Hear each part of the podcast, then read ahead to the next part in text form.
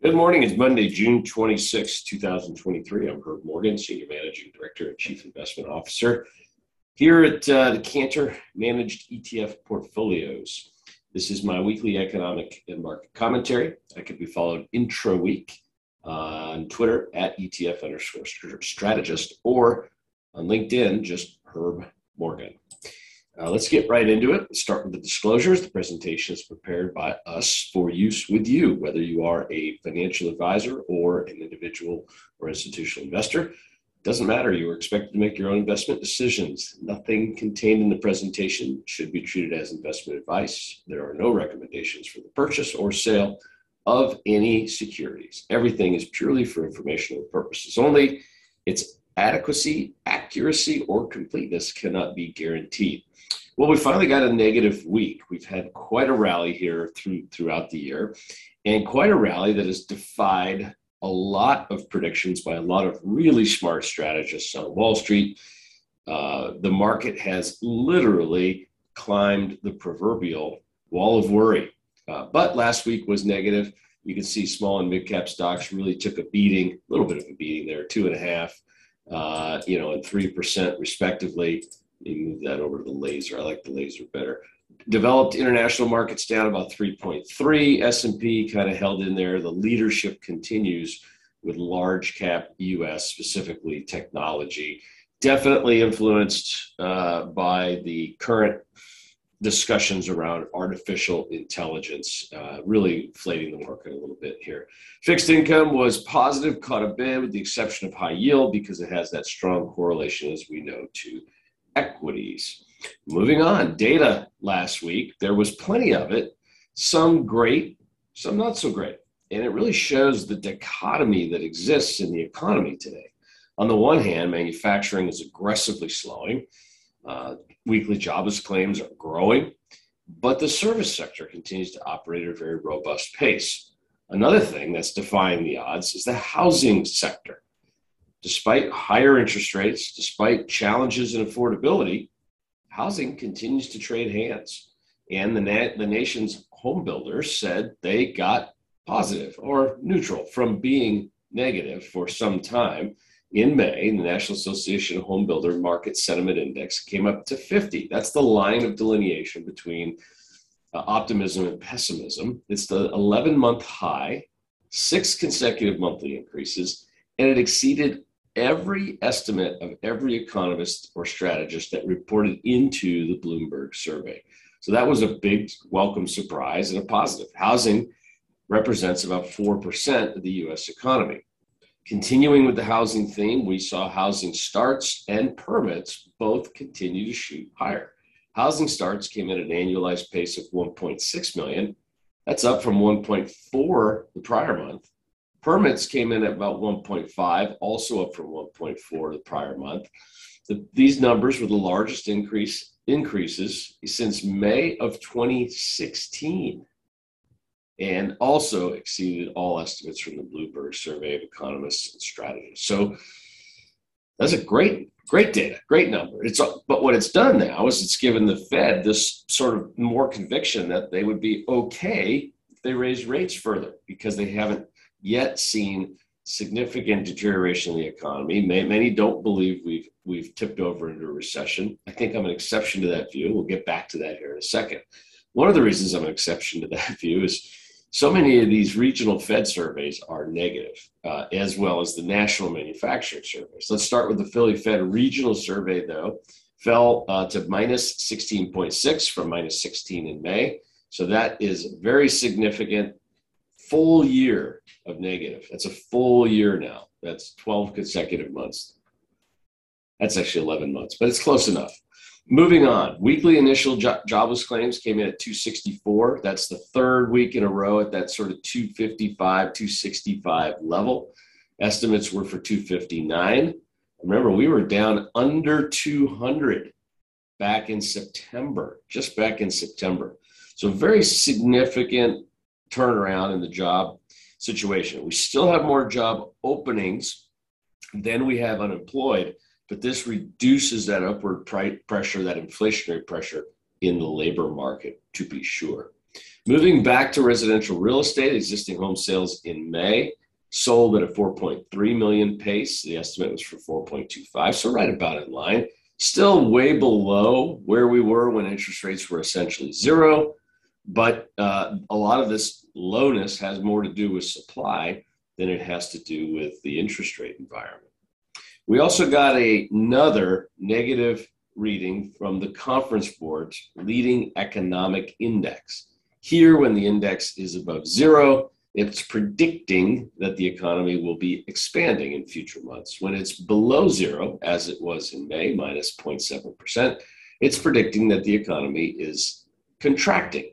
When you have multiple months in a row that are negative and significantly slow, like where we are, just significantly below zero, like where we are now, you know undoubtedly get recession.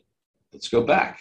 Here's the 1990 recession. You can see here several months in a row, dipping down at more than minus 1, got a negative. We got a blip here in 95 without a recession. There's 2000, 2001 recession. There's the 07, 08 recession. There's the 2020 recession. And we're kind of at that line. We're at that, that point where if that doesn't turn higher and soon, they'll actually declare the recession that I think we've been in since March. Okay, moving on to the national uh, S&P Global Manufacturing and Services Survey, formerly known as Markit. In June, manufacturing came in at 46.3. That's below the consensus estimate. It's the largest contraction in three years. It's a six-month low reading. And new orders, which is a indication of future activity, uh, hit the hit a significant contraction rate equivalent to that of May of 2020, the last time we were in an officially declared recession. But manufacturing is only about 15% of the US economy.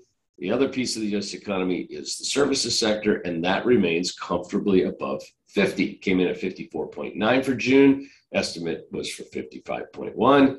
When you put the services together with manufacturing over here, manufacturing plus services together, you get a composite the composite's still at 53. That's above 50, suggests that the economy as a whole is still growing because the, because the service sector remains strong, because jobs remain still pretty strong, pretty robust. Uh, people are, businesses are less willing to lay off now, knowing how difficult it was to staff back up. But if the recession is declared and if it's deeper or longer than expect, that we're going to see a pickup, a significant pickup in jobless claims. And when we start having weeks above 300,000, then you'll start to see some hand wringing and some concern out there.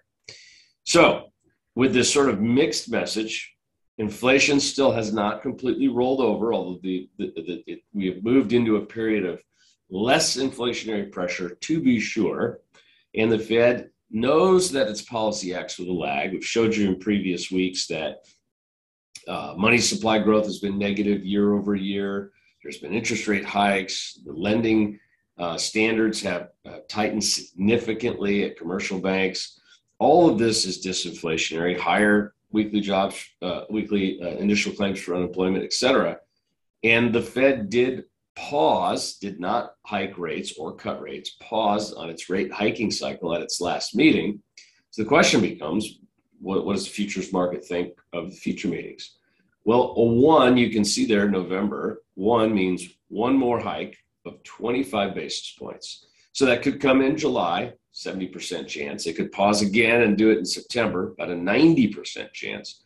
But the markets believe that somehow, some way, there will be another 25 basis point rate hike between now and November before then moving towards uh, rate cuts, perhaps uh, towards the end of the year, early part of 2024. So this this 0.175 is from where we are today.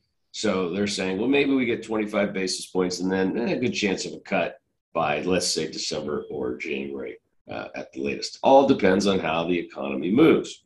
Now the question I get from everybody is, hey, the you're saying the economy is slowing. Yes, it is. We know that stock market valuations are kind of high Yes, they are.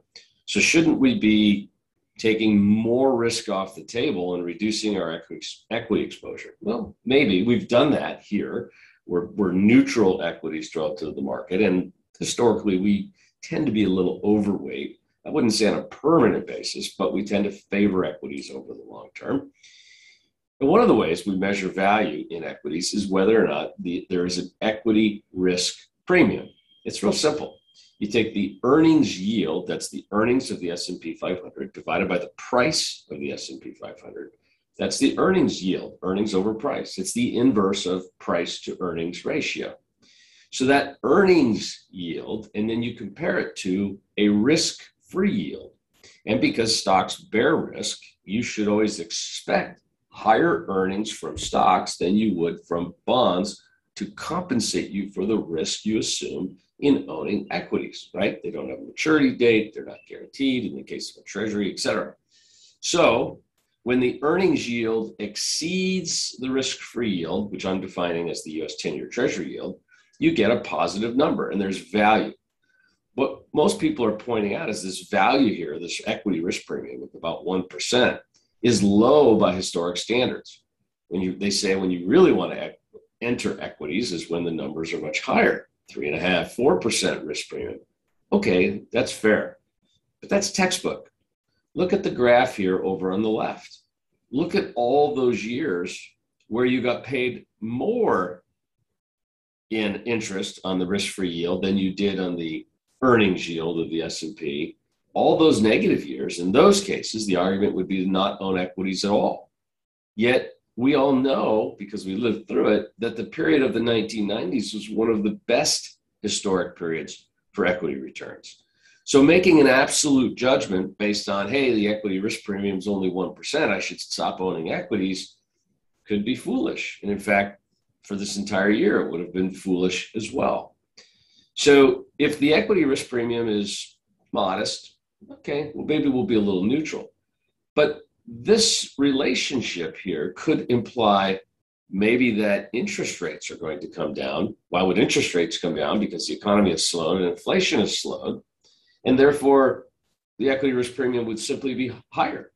If the 10 year treasury went from 370 to 270, the equity risk premium would double and would be at a level consistent with what people say is a good value for equities. But to be fair, it could also imply the stock market's overvalued and has significant downside. And that is what a number of strategists are suggesting. I just wouldn't want to bet the farm on it, knowing what I know about what happened all those years, a full decade of negative equity risk premiums. Okay, moving on. Economic data for this week. Nothing big today on Monday, but lots of data throughout the rest of the week from durable goods, a lot of residential real estate data, uh, conference boards, consumer confidence number, wholesale inventories. GDP numbers expected to be up a tick from the initial report for Q1. Okay. Personal consumption, weekly jobless claims, core PCE, uh, prices, personal income, Michigan sentiment, a few earnings. I, I, I like I, Carnival, Walgreens, Micron, Paychex, and Nike. Paychex, Nike, and Micron, I think, are three big ones this week. Micron, obviously, tech, health, Paychex, obviously, jobs, jobs, jobs, health of the labor market, and Nike, strength of the consumer. Okay, don't forget, you can listen on a podcast or get the subscription with all the great charts and graphs. Thank you for tuning in. I'll be back to you again in one week.